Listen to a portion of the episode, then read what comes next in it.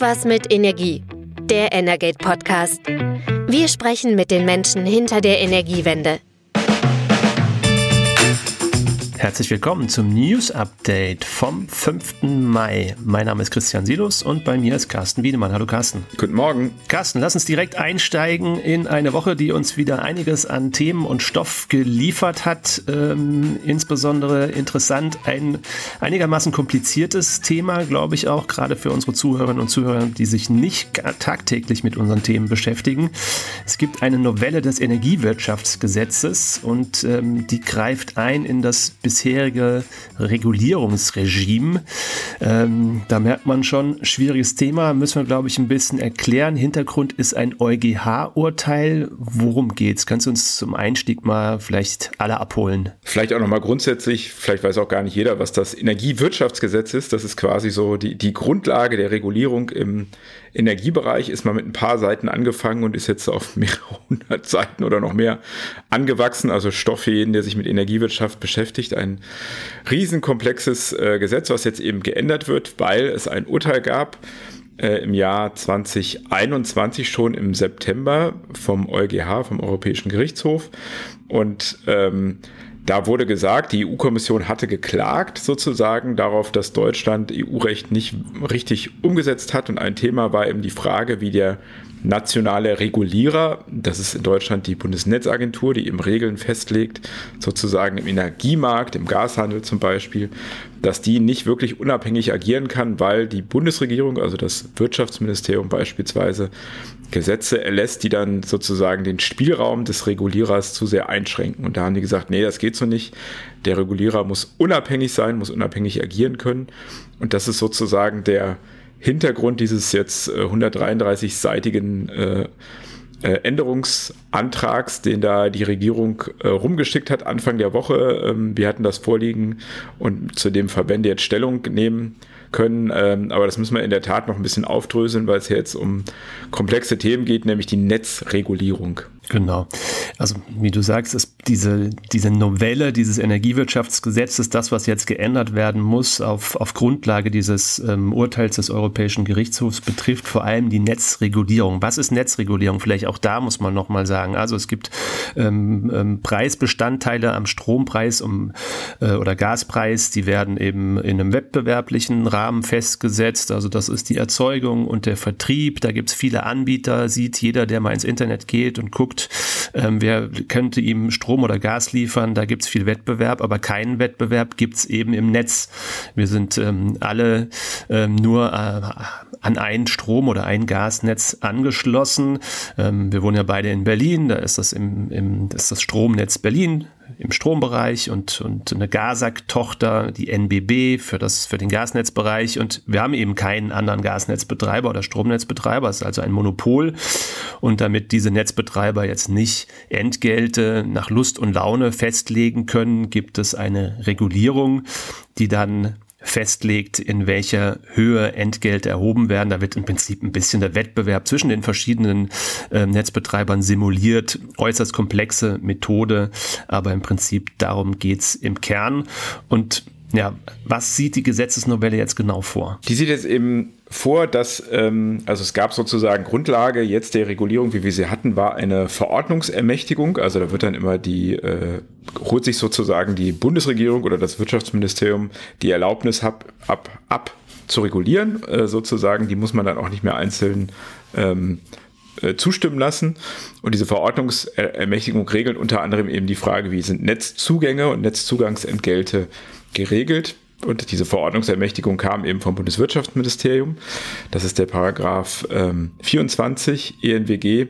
Der soll jetzt eben ersatzlos gestrichen werden. Das hört sich so lapidar an, aber da hängen eben ganz viele Verordnungen dran, nämlich die Stromnetzzugangsverordnung zum Beispiel, die Gasnetzzugangsverordnung und die Regelung über die Entgelte. Das soll komplett entfallen, weil man eben, das hat mir erwähnt, das Urteil umsetzen will. Also die Bundesnetzagentur soll jetzt regeln, wie das gemacht wird mit Netzzugängen und Netzzugangsentgelten, also die Regelungen dazu. Das soll sie dann in Festlegungsverfahren, heißt das, regeln. Und der Bund zieht sich damit sozusagen daraus zurück und setzt damit das Urteil um, was eben interessant ist. Da geht es eben dann auch um, auch wieder so ein beliebtes Wort, die Anreizregulierung. Also die Regulierung der Netzentgelthöhe Höhe. Äh, auch ein wichtiges Thema. Da geht es sozusagen um die Einnahmen der Netzbetreiber, wie die sich berechnen. Das ist ja immer ein großes Thema, äh, alle Jahre wieder. Ähm, wie man das macht und was die Netzbetreiber dann letztendlich bekommen von unseren Netzentgelten, ist auch für die Zukunft ein wichtiges Thema, wenn man auf die Gasnetze schaut, wenn man weiß, die sind, die werden transformiert. Tendenziell werden es weniger Gaskunden werden, da soll Wasserstoff rein, das ist alles mega komplex. Da muss man jetzt eben Entscheidungen treffen, wie das bis 2045 geht, wie die Einnahmeströme da sind. Ähm, aber vielleicht nochmal Stichwort, Anreizregulierungsverordnung. Ähm, vielleicht willst du das auch nochmal äh, den HörerInnen näher bringen. Eines meines, meiner Lieblingsworte im Energiemarkt, muss ich ehrlich sagen. Also wenn ich ähm, mit Menschen äh, rede und denen meinen Job erkläre, dann, dann fällt ab und zu mal dieses Wort und sagt, über solche Themen schreiben wir, dann weiß jeder, es ist relativ komplex. Ja, die, und wir machen das auch noch freiwillig. Ähm, ja, freiwillig ist ein gutes Stichpunkt, weil eigentlich so ein bisschen könnte man fast sagen, die äh, Bundesregierung streicht auch in gewissermaßen freiwillig auch jetzt den entsprechenden Paragraphen, der die Anreizregulierungsverordnung regelt, denn der wurde ähm, gar nicht beklagt, aber er, es, der entsteht unter den gleichen Umständen. Du hast es ja gerade gesagt, die Bundesregierung erlässt im Prinzip eine Verordnungsermächtigung und dann darf ein Ministerium alleine entscheiden. Da wird auch kein Bundestag mehr gehört. Das wird jetzt eben gekappt und Tatsächlich in dem Gesetz steht jetzt diese Methode, mit der die Höhe der Netzentgelte bisher ermittelt wird, die immer ein riesiges Streitthema ist, wird jetzt nur noch als eine Möglichkeit genannt. Ähm, also, wenn man das weiterdenkt, eine Möglichkeit von vielen. Äh, man muss sagen, diese Anreizregulierung ist momentan der absolute Kern ähm, der Regulierungsmethode, um die Netzentgelte festzusetzen. Und das war schon sehr interessant zu lesen. Erstmal, dass es so da steht. Also man gibt der Bundesnetzagentur jetzt eigentlich freie Hand. Sie könnte jetzt auch eine andere Methode zur Festlegung der Netzentgelte ähm, treffen oder sich dafür entscheiden. Wird das erwartet?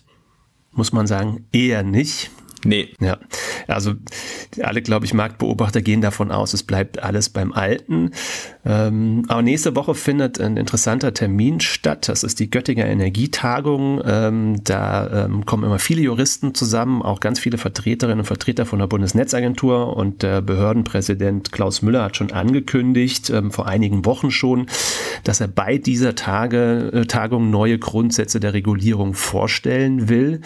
Und ja, da bin ich mal sehr gespannt drauf. Aber wie gesagt, die Erwartung, dass sich großartig was ändert, ist erstmal nicht so hoch. Aber auf jeden Fall, die Bundesnetzagentur kriegt deutlich mehr ähm, eigene ähm, ja, Zugeständnisse und ähm, äh, Unabhängigkeit und ähm, kann künftig deutlich freier entscheiden. Das ist richtig. Ähm, wenn man jetzt zurückblickt eben nochmal auf, als das Urteil damals kam, da gab es ja auch schon Reaktionen der Behörde, das war noch der alte ähm, Behördenpräsident Hohmann und da konnte man schon so ein bisschen rauslesen, weil es dann hieß, oh, entsteht jetzt hier die neue Superbehörde, die jetzt irgendwie alles äh, am auch am Parlament vorbei, kann man dann ja sagen, regeln kann. Und da hieß es schon, nee, äh, die haben selber gar nicht so ein großes Interesse daran, weil die Bundesnetzagentur eh sehr einfach gesagt sehr viel zu tun hat und sehr viel Regelungen treffen muss. Deswegen liegt die Vermutung einfach nahe, dass man eben diese etablierten Modelle jetzt einfach weiterführt, eben als Form der eigenen Festlegung, aber jetzt nicht äh, versucht, da alles neu zu empfinden, weil das eben sehr lange dauern würde. Und wie gesagt, wir haben diesen Transformationsprozess. In diesem Gesetz steht jetzt auch drin, also mit diesem Gesetz werden auch, das ist immer so, gibt es eine ENBG-Änderung, dann versucht die Regierung noch alles Mögliche damit unterzubringen. Ähm, beispielsweise, dass jetzt irgendwie die Netze fit sein müssen für 15 Millionen Elektroautos 2030 und 6 Millionen Wärmepumpen. Das steht auch alles da drin. Das hat nichts mit dem Urteil zu tun. Das macht man mit. Aber eine Regelung, die ich interessant finde, ist eben, dass die Gasnetzbetreiber jetzt verpflichtet werden sollen, auf ihren Internetseiten eine Prognose abzugeben, wie sich ihre Netzentgelte entwickeln. Der Hintergrund ist, das hatte ich ja schon gesagt, ähm, das verändert sich sehr im Gasnetz, ähm, auch im Zuge jetzt des Gebäudeenergiegesetzes. Also die Wärmeversorgung ändert sich, weniger Gaskunden in der Perspektive. Und äh, man will eben jetzt den Verbraucherinnen dadurch ein, ja, so einen Hinweis geben. Schau mal, dein Gasnetzbetreiber sagt dir jetzt schon, was du in zehn Jahren vielleicht zahlen musst an Gasnetz entgelten. Und das sollte auch jetzt schon eine Grundlage sein für deine Entscheidung, welches Heizsystem du benutzt, weil wenn weniger Gaskunden da sind, dann die Netzkosten bleiben aber gleich. Das heißt, der, Kostenanteil wird einfach auf weniger Leute umgelegt, mit der Konsequenz, es wird für den Einzelnen teurer und damit will die Bundesregierung jetzt auch das Bundeswirtschaftsministerium, was eben großes Interesse daran hat, eher keine Moleküle mehr zu nutzen in der Wärme, ähm, will den Kundinnen da noch einen Hinweis geben. Methode Abschreckung, ja. Genau. Okay. Aber bleiben wir bei den Molekülen, schwenken aber über, über einen zweiten großen Themenkomplex dieser Woche und nicht nur dieser Woche, sondern eigentlich aller Wochen, nämlich das Thema Wasserstoff, ähm, haben wir heute ausgewählt, weil wir, glaube ich, ja, zwei sehr interessante Interviews geführt haben in dieser Woche. Und ähm, fangen wir mal mit einem Interview an, das du geführt hast mit Andreas Rimkus. Das ist der Wasserstoffaufbeauftragte der SPD-Bundestagsfraktion. Und ähm, ja, der, die Überschrift äh, deines Interviews war beim Wasserstoff einfach mal Großdenken und ich finde, er hat tatsächlich ähm, jetzt hier einige, einige Argumente und Positionen reingebracht und sagt, okay, lasst uns von dieser Zögerlichkeit beim Thema Wasserstoff ähm, endlich verabschieden, auch diese Debatte, wo wird der Wasserstoff eingesetzt, sondern jetzt einfach mal loslegen. Spannendes Interview. Genau, also er hat äh, äh eben nochmal klar gemacht, dass man äh, Überschrift war ja, wir müssen beim Wasserstoff groß denken. Also er hält nichts davon, ähm, sich von vornherein jetzt schon im Jahr 2023 äh, darauf festzulegen, in welchen Sektoren, das ist ja die alte Debatte, wo soll der Wasserstoff eingesetzt werden, in welchen Sektoren das nun kommt. Ähm, er würde das auch gerne im Wärmemarkt sehen, da gibt es ja auch immer die Diskussion Wasserstoff im Wärmemarkt und er sagt eben, die Bundesregierung plant jetzt bis 2030 10.000 MW, 10 Gigawatt an Erzeugungsleistung für Wasserstoff in Deutschland. Das heißt Elektrolyseure, also die äh, Anlagen, in denen Wasserstoff entsteht. Äh, sozusagen, die sollen in einer Menge von 10.000 MW bis 2030 entstehen, Ziel der Bundesregierung. Und äh, Andreas Rimkus sagt jetzt, naja, wenn man einfach mal schaut, was vielleicht im Verkehr, was in der Industrie, was die jetzt schon sagen, was die eigentlich bräuchten, um eben grüner zu werden, um klimafreundlicher zu werden, dann geht man schon eher in Richtung 40 MW, also viermal so viel. 40 hat, GW. Äh, 40 GW, genau, und 40.000 MW. Und das wäre eben viermal so viel, als die Bundesregierung aktuell in ihrer Wasserstoffstrategie in ihrer neuen, die auch noch nicht verabschiedet ist, plant. Aber diese ähm, 10.000 MW aktuelles Ziel stehen noch im Koalitionsvertrag. Das ist eben deutlich zu wenig, sagt jetzt äh, Andreas Rimkus, weil eben die Aufgabe zu dekarbonisieren so groß ist. Und deswegen sagt er eben auch, es ist falsch, jetzt da die Sektoren jetzt schon festzulegen, sondern äh, man muss einfach bauen, also Wasserstoff zubauen, zubauen, zubauen. Natürlich wird der Großteil auch über äh, Importe kommen, das weiß man. Aber dennoch sollte man sich eben nicht von vornherein beschränken und äh, eben jetzt sehen, dass man einfach wirklich zügig dahin kommt, dass die Anlagen gebaut werden. Da kann man auch noch, da gibt es ja Forderungen, noch mal so ein Starterprogramm aufzulegen, also dass man eben schnell auch wirklich Anlagen sieht. Denn im Moment ähm, ist es so, dass das, was an Wasserstoffproduktionsanlagen in Deutschland steht, das sind eben eher ja, kleinere Einheiten äh, mit 1, 2, 3, 4, 5 mal auch 10, 20 MW, aber man braucht eben diese Großanlagen und die müssen schnell gebaut werden. Und da äh, muss eben die Bundesregierung aus seiner Perspektive äh, noch sehr viel ambitionierter agieren, als sie das jetzt tut. Also da fehlt es noch. Ähm, das ist sozusagen die Erzeugungsseite. Wir haben diese Woche auch ein bisschen was über die Netzseite gehört, denn natürlich muss ja dann der Wasserstoff, wenn er produziert wird, auch übers Netz äh, zu den Kunden kommen. Ähm, da hat jetzt der Minister Habeck gesagt, ja, er will da jetzt äh, schnell Vorschläge machen, noch bis zur Sommerpause. Die wichtige Nachricht da, die dann diese Woche nochmal so aufpoppte, dass es keine Wasserstoffnetzgesellschaft mit staatlicher Beteiligung geben wird. Das war aber schon länger klar, einfach weil das in der Wasserstoffstrategie in diesen Entwürfen gar nicht mehr drin steht. Ähm, das ist also vom Tisch, aber die, das Bundeswirtschaftsministerium will immer noch den Hut sozusagen bei der Planung aufhaben und sagen, hier so, da sollen Wasserstoff äh, Transportnetze sein und liebe ähm, Gasnetzbetreiber, das sind ja in der Regel dann die Gasnetzbetreiber, die es umsetzen, bitte sorgt dann mal dafür, also dass es ein Startnetz gibt, damit eben der Wasserstoff von der Erzeugung zum Kunden kommen kann. Mhm. Aber dann auch im Prinzip das Plädoyer von Andreas Rimkus, die Ambition bei der Erzeugung auf jeden Fall hochfahren. Da muss der Staat dafür auch, auch dafür sorgen und den Rahmen setzen, aber beim Thema Netze die eigene Ambition ein Stück weit zurückfahren und sich da raushalten und das eigentlich der Privatwirtschaft zu überlassen. Ähm, Kommen wir nochmal auf die Produktion und auf ein zweites Interview, das äh, diese Woche bei uns gelaufen ist mit Luc Craré. Ähm, das ist äh, der Deutschlandchef oder Europachef ähm, eines ähm, französischen Unternehmens, das im Wasserstoffbereich tätig ist, nennt sich Live. Kennt man vielleicht nicht unbedingt so sehr, wenn man sich nicht tagtäglich äh, mit den Wasserstoffthemen auseinandersetzt. Aber das ist einer der Akteure, die jetzt auch in, in Deutschland den Markthochlauf mitgestalten wollen. Und ähm, ich fand seine Aussagen eben sehr passend zu dem, was auch Andreas Rimkus gesagt hat. Ja. Weil im Prinzip seine Botschaft war auch, jegliche Zögerlichkeit bitte beim Thema Wasserstoff jetzt überwinden und einfach loslegen. Und ich fand spannend in seinem Interview, dass ähm, ja normalerweise viele Firmen, bevor sie irgendwie eine Investitionsentscheidung treffen, sichern sie sich ja ab mit ähm, Abnahmeverträgen. Ähm, die kalkulieren ganz genau, welche Kunden habe ich dann im Anschluss. Und da fand ich seinen Ansatz ähm, äh, super spannend und interessant, weil er sagt, nein, das machen wir nicht. Wir verzichten darauf komplett Klar, wir unterhalten uns auch mit potenziellen Kunden, aber wir legen einfach los. Sie haben bisher erst eine ähm, größere Anlage in, in Frankreich errichtet und ähm, haben daraus geschlossen, die Nachfrage nach Wasserstoff ist einfach da. Also sobald der Wasserstoff produziert ist, wird er uns eigentlich aus den Händen gerissen. Und das ist jetzt auch die Methode, mit dem Live den, den Hochlauf ähm, der eigenen Produktion über Elektrolyseure in, in Deutschland dann gestalten will. Die starten klein, das muss man auch sagen. Das sind jetzt momentan, du hast ja momentan, du hast vorhin gerade große Zahlen genannt. Ähm, die starten jetzt mit kleinen Elektrolyseuren ähm, mit einer Leistung von 10 MW, 20 MW, planen jetzt in den nächsten zweieinhalb Jahren vielleicht so zwischen 50 und MW erstmal hier in Deutschland zuzubauen.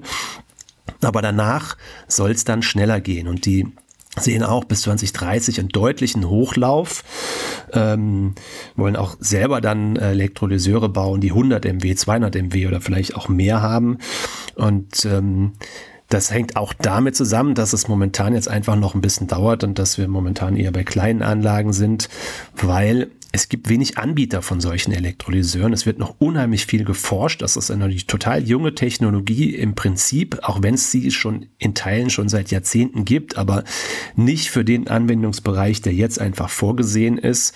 Und ähm, man merkt ja auch schon, wir sprechen hier über das Unternehmen Live.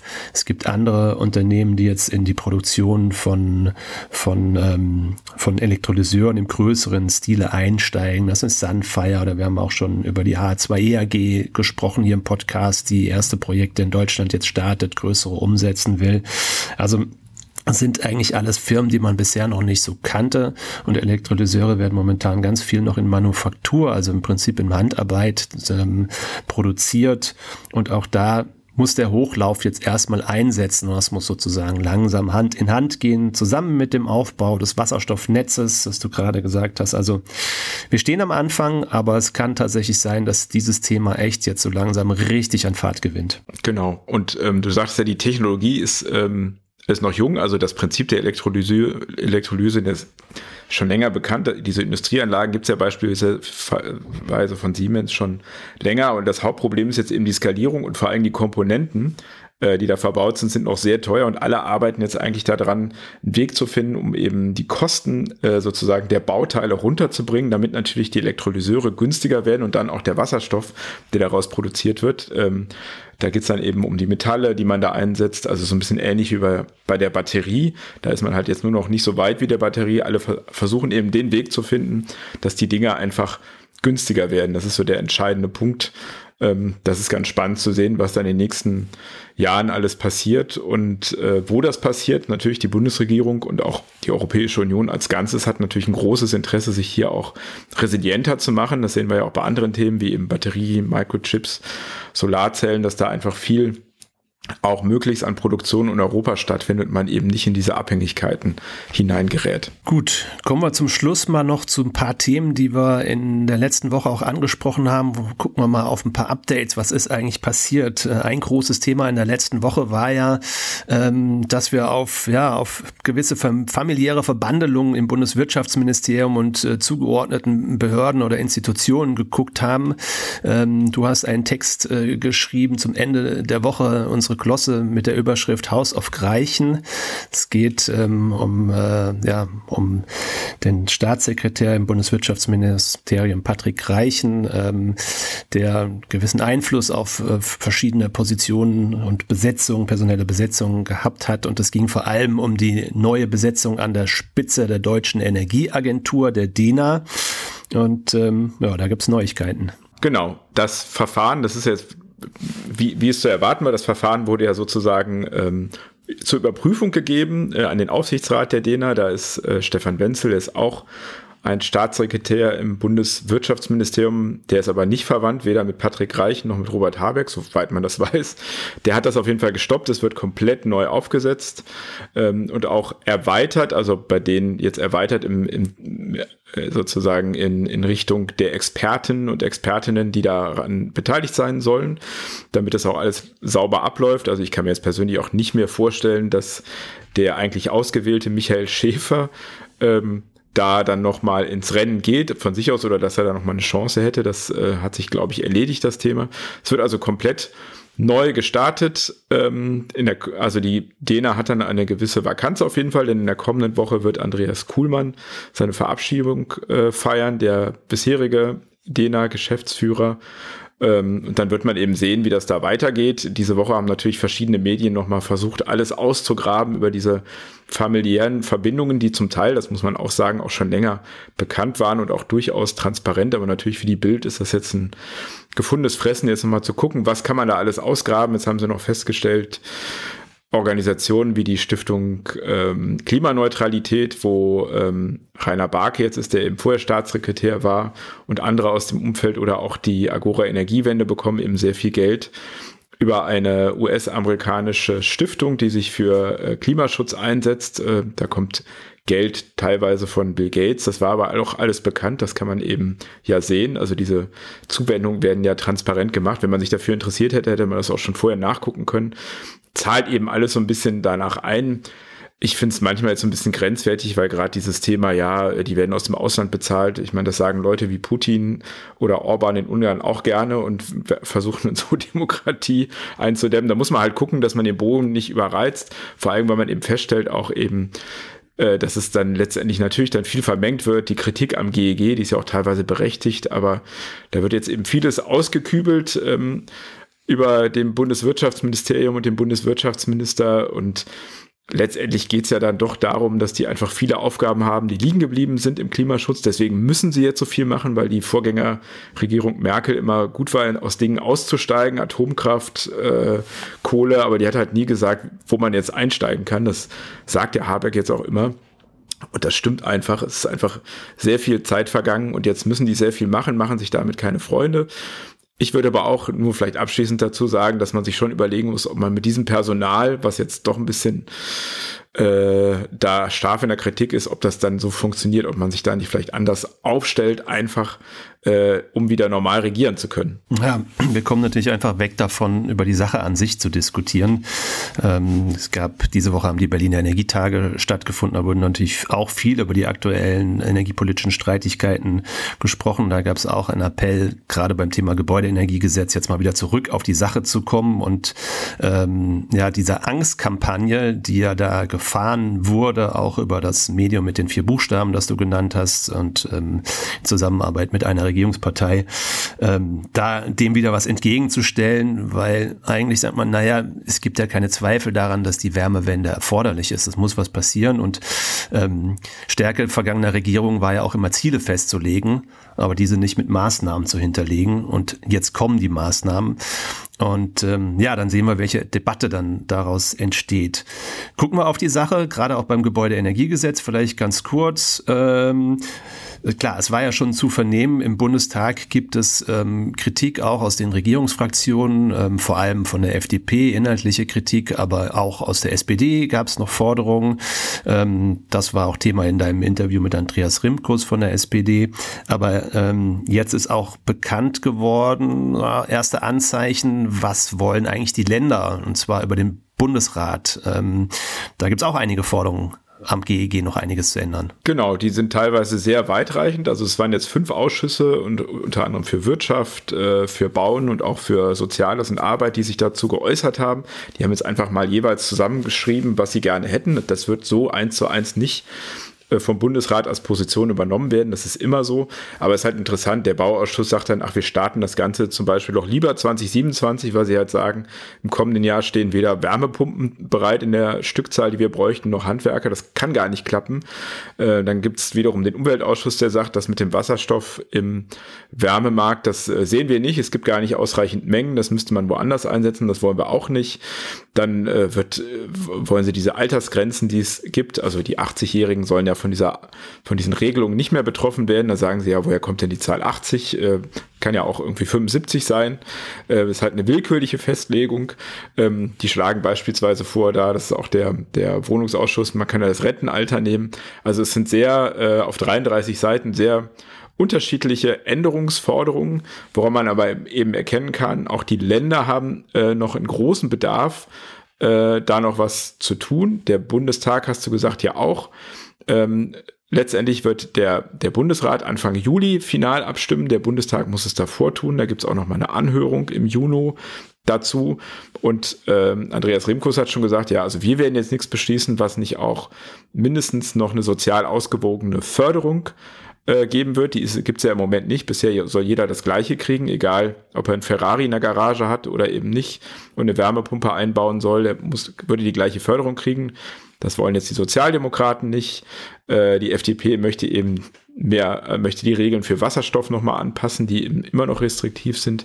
Also man kann sicher sein, das Strucksche Gesetz, dass also kein Gesetz so rauskommt, wie es reingeht, das wird auf jeden Fall äh, kommen. Und was eben wirklich jetzt auf der Kippe steht, ist die Zeitfrage. Denn es gibt Forderungen, die sind ja auch berechtigt, dass äh, die kommunale Wärmeplanung, das ist auch ein Gesetz, was noch kommt, ähm, was wir aber noch nicht haben. Da soll es äh, den Kabinettsbeschluss im, im Juni geben. Du hast jetzt diese Woche, glaube ich, gehört, dass es da schon Entwürfe gibt, dass, dass man das enger verzahnen will. Das hat jetzt auch Andreas Rimkus gesagt, weil das eben zusammenhängt. Also die Kommunen, die eben ihre Wärmeplanung machen und dieses Gesetz, was die Pflicht für den Kunden sozusagen setzt, das kann man eigentlich nicht getrennt beschließen.